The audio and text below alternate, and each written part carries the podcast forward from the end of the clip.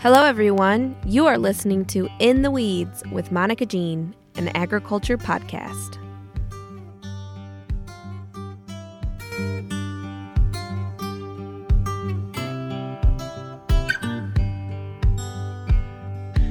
Hello, everyone. Thanks for joining us again. My name is Monica Jean. I'm a field crops educator based out of the Saginaw Bay region, and I'm here today with Eric Anderson. Eric, can you go ahead and introduce yourself?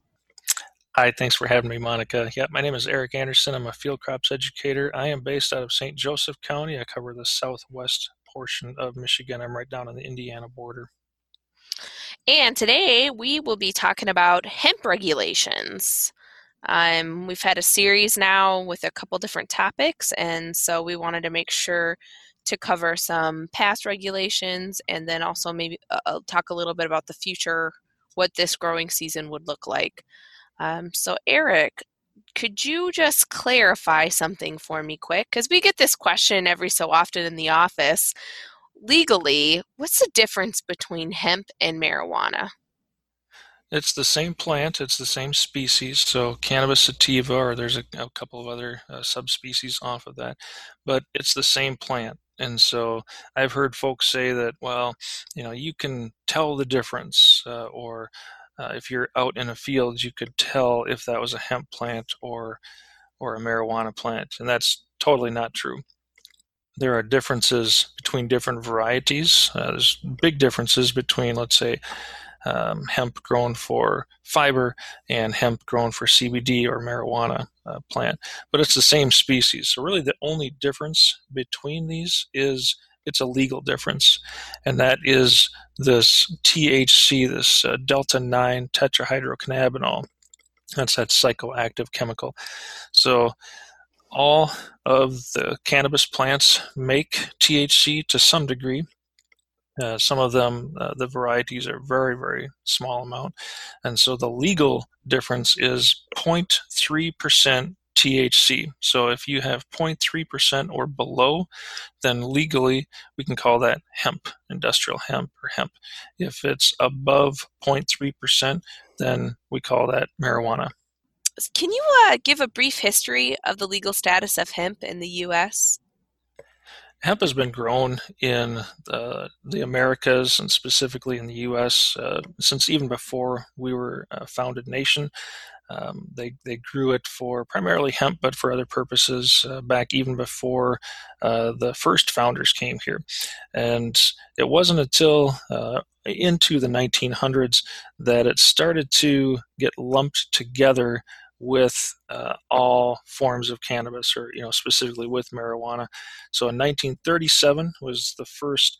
It wasn't a law that was enacted that either legalized or, or, or, made illegal, but it was a taxation act. And that was in 1937. It essentially shut down or, or greatly hindered all of the, the hemp production just because uh, it was so heavily taxed. Then we had a resurgence in the 1940s, and that was primarily due to the war effort and our need for hemp fiber. And then uh, fast forward to 1970, the Controlled Substances Act uh, did specifically make all forms of cannabis illegal. And so hemp was thrown together with marijuana, so all cannabis. And then, if we fast forward again to the 2000s, uh, in 2014, the U.S. Farm Bill primarily through the efforts of a senator from Kentucky, it was enacted that we could begin to do research uh, at the mm-hmm. university or the state level. So that 2014 Farm Bill gave us the ability to actually work with hemp. Okay. In Michigan, we didn't have that opportunity. Uh, we we tried. Uh, there was one researcher on campus in particular, uh, Dr. Kurt Thelen, who tried to get permission from the DEA at that time for us to do some basic agronomic research, and it just didn't pan out. We weren't able to get permission to do that. Uh, then fast forward again to just a couple years ago in December of 2018, then the 2018 Farm Bill was enacted, and that essentially legalized uh, commercial production of hemp. I was in his lab at the time they were trying to get approval, and I remember him talking about how it was on the most restrictive, like drug classification and it was just a struggle for Mhm. uh, and he never got approval right to do any of Right. that work Yep. um so i i remember that he it was an inter it was very interesting um It was So- frustrating. yeah it was very frustrating for him and and our the research technicians at the time so uh, sounds like things are improving and becoming easier i know that there's still a lot of rules involved in the production of hemp um, can you just uh, talk a little bit about the implementation of that 2018 farm bill So right away at the beginning of 2019, uh, a lot of folks that called into extension offices had questions. They were they were really assuming that since the president had signed the farm bill, that we were all free to grow, and you know it was it was written into law, and there you go. And it turns out anything to do with the government is not that simple. Uh, there's a regulatory level that needed to be put into place. All things hemp are overseen by the USDA, Department of Ag. And we were waiting in 2019, we were waiting for the USDA to come out with its regulatory framework. So, for example, I mentioned that the, the, the legal difference between these two types of crops is that THC level. Well, how are you going to measure that? Who is going to measure that? Uh, what are the different protocols for measuring it? What happens if somebody grows it when when it's uh, a higher THC level? And so there's all this this regulatory level uh, that needs to happen, and we were waiting for that from the USDA in 2019, and that did not happen right away.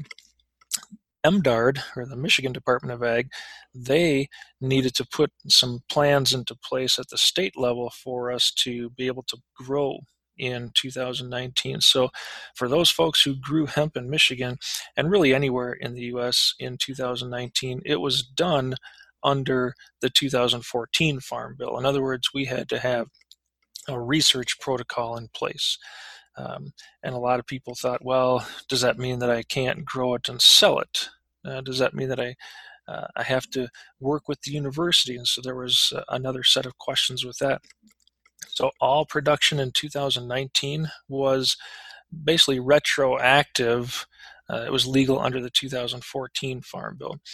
At the end of uh, excuse me, at the end of October in 2019, the USDA did um, propose its uh, interim, what they call the interim final rules.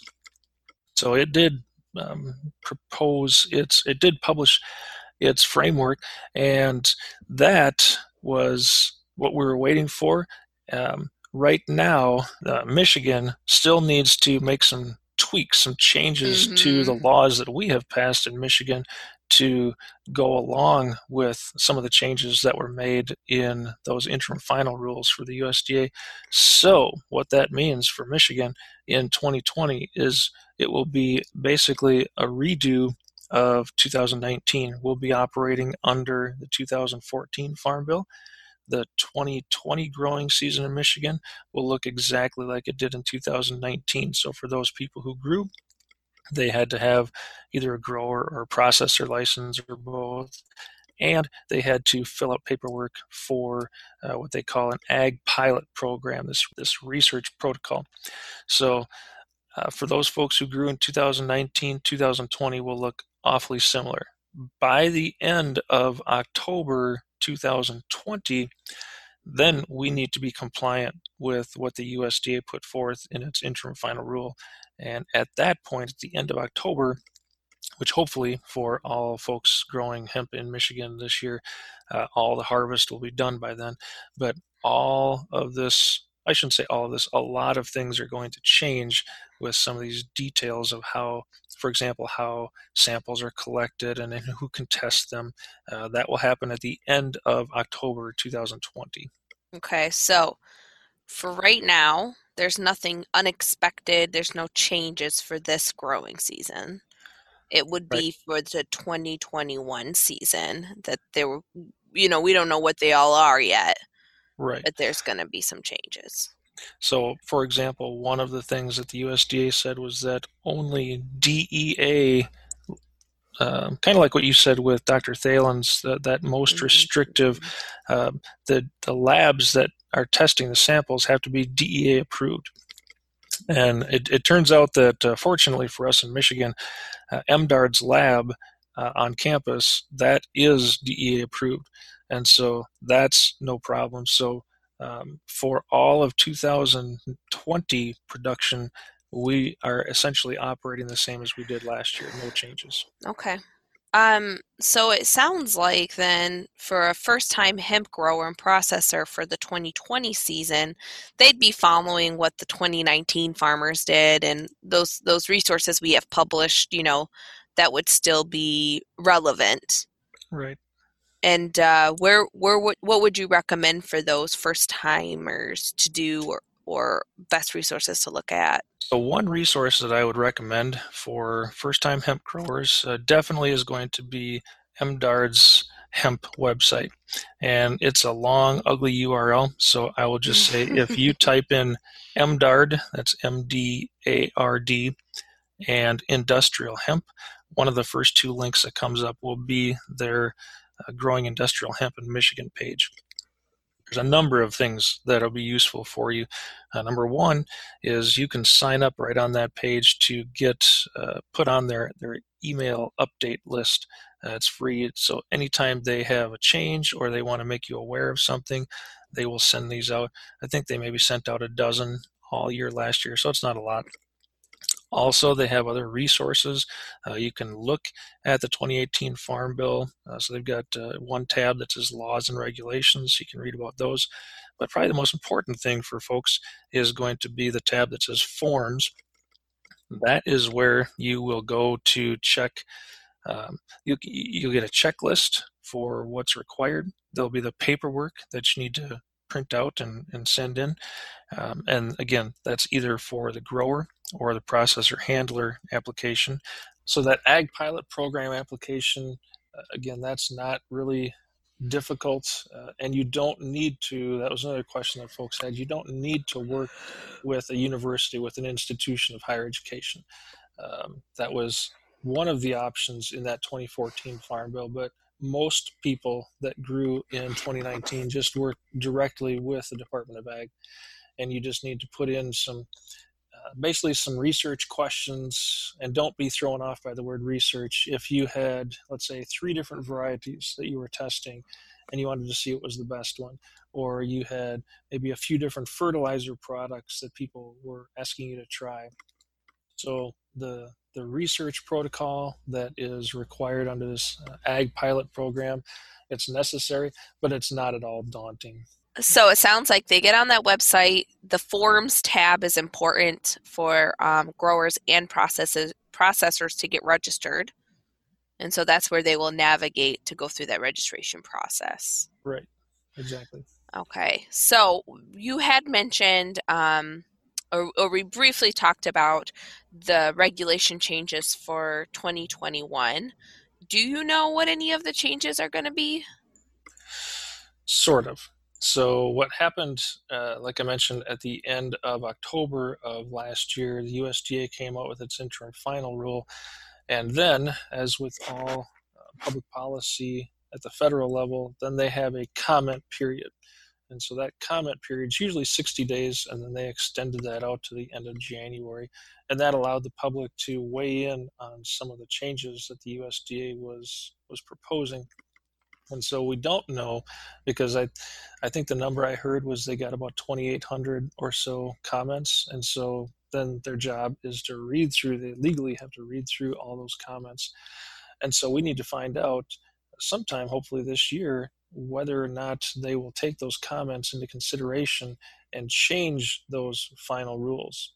But for right now, those interim final rules will become law. Uh, they'll be enacted at the end of October of 2020. There are a few changes that Michigan growers and and our Department of Ag would need to follow. So first of all, uh, and and this is nothing again terribly overbearing, uh, but there's going to be a few more uh, reporting requirements for growers. I mean, we'll still need to uh, use the, the map, we'll still need to give our GPS coordinates, but there's an additional layer of uh, having a, a legal documentation of where that is. So you'll have to give like the the quarter section and you know kind of some of the the types of language that you would see on a plat map. So again, it's not overbearing, but it's just another layer. Uh, you'll also, like I mentioned, have to use uh, DEA registered laboratories to fulfill the law. So again, here in Michigan, that's nothing new. Mm-hmm. One big change that is coming, uh, again, this will be for 2021, is that uh, for 2019 and 2020, growers themselves will collect the samples to send in for testing. That will not be the case moving forward uh, for 2021. So, according to those interim final rules, all those who are collecting samples have to be DEA approved. So, probably what that's going to mean is that some member of law enforcement or somebody from Department of Ag will have to come out to each one of those fields and collect the samples. So that is something that uh, MDARD is working through right now as to how that will play out. Similar to that, another change is that if somebody has a crop that tests hot, uh, what they call hot, in other mm-hmm. words, that T- THC level is too high, right now we have the ability to go out and destroy that crop on our own. We just have to somehow show MDARD that we've done that. Moving forward for 2021 and moving forward, we will have to have someone from uh, either DEA, someone uh, from the Department of Ag actually come out and oversee that. So that's another level of oh, regulation. Oversee the destruction process. Right. And they're still working through exactly what that will look like. Does that mean, you know, that you can just disc that crop into the ground? Is that sufficient? So they're still working through some of the details of that. But again, everything that I'm mentioning right now, this is only for 2021. So mm-hmm. end of October of 2020. One last change will be that uh, we all have to do an online background check for this year and moving forward for 2021 uh, there'll just be another layer of that more like a an fbi background check so it's it's again it's not a lot different than what we're doing but it'll be a slight change and again that's for 2021 moving forward. Is that just for the owner processor then that needs to grower processor? Yep. So whether okay. you're uh, going to have a grower license or whether you're going to have a processor handler license, so we're all required to get that background check. It's not a big deal, but there'll just be just a, a slightly more intense level of scrutiny for that. Okay. All right. Well, sounds like um, there'll be some changes, but it's not. a huge ball game changer.